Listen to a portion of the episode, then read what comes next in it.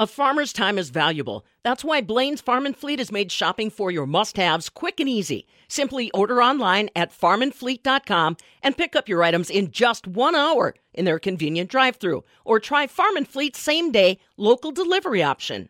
Autonomous robotic farm equipment could soon be coming to a field near you. For the Midwest Farm Report, I'm Allison Lund. Christian Melendez is the Director of Sales North America for Naïo Technologies. He shares more about their autonomous robotic farm equipment. We have a whole family of robots. The one we have here today, his name is Oz. The principle on all our robots are three main things fully electric, autonomous, and self contained RTK GPS. A lot of medium to small size farmers don't have the ability or the resources to have RTK GPS. All our robots help have that, which gives the growers tremendous ability to have that technology.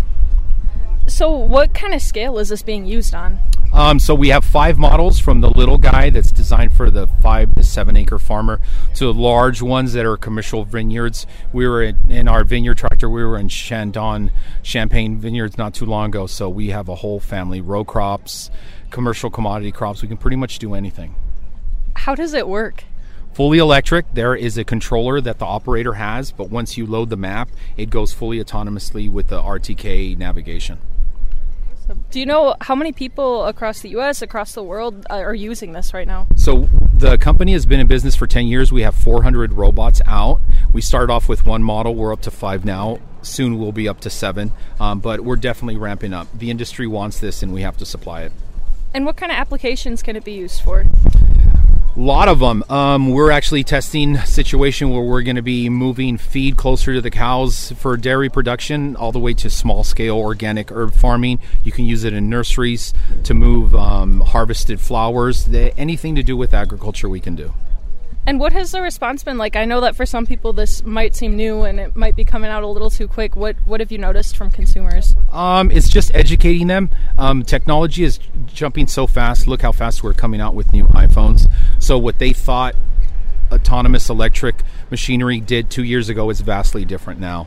Our battery technology is a good example. Six months ago, we were getting four to six hours. Now we're at six to 10 hours. So everything is just changing so fast. How much work does the operator have to put into it to get it to operate correctly? Once you set up the map, um, kind of like that old infomercial set it and forget it. Once you do the initial map, the robot does everything. You still have to monitor him, be within distance to visually see the robot, but he'll do everything on his own from actually moving the tools to churning. He does everything on his own. And that autonomous aspect might be scary for some folks. I know that that's something that's new and it's really becoming prevalent. Uh, how do you ensure that it's doing everything correctly? We have a series of safety parameters from safety stop bumpers where if it touches anything, the robot stops and you cannot start it till you physically walk to the robot. Also, the controller has to be within a certain distance of the robot. The operator can shut off, do an emergency stop from the controller. Um, so it's something we take very seriously and we are approved by all the government agencies who regulate us. So we're definitely compliant. So, moving forward, where are you hoping to go in the future? Are you hoping that this becomes the new norm? Yeah, the growers are asking for it. Labor is getting harder to find, so we're getting pushed probably harder than we're moving forward. So we're trying to catch up to demand. Um, and also, there's just so many crops, especially here in the United States. It's just making sure that we have robots to address every concern. And how you mentioned that you're getting pushed for demand. How are you keeping up with that?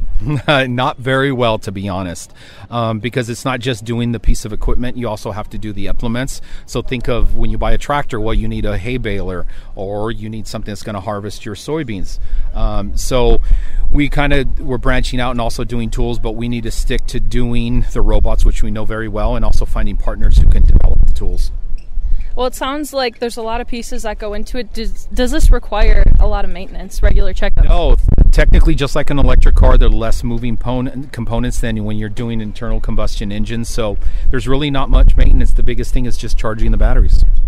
Well, and like I said, you're here at Farm Tech Day, so this is one of many ways that you can get people to actually see the product. How else do you go out educate the public about this? Um, we have a pretty good YouTube channel. We have our website, and then we're aggressively on social media, just like everybody these days. Um, so just and putting it out there, people need to see it, especially farm equipment. Nobody buys it like they're just going to go buy uh, computer paper. You have to see it and touch it, and that's what's going to the shows that's important.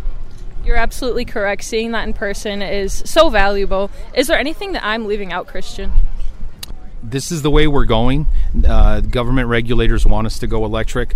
The key is to develop something from the ground floor, and we're very much an agriculture company that does robots, not the other way around. That's something I'm proud of. I grew up on a farm, so rest assured that all our units definitely come from the farmer's perspective. Christian Melendez, Director of Sales North America for Naïo Technologies, with a look at the future of agricultural equipment. Naïo Technologies is a French company, but they are looking to expand production in North America in the next year. For the Midwest Farm Report, I'm Allison Lund.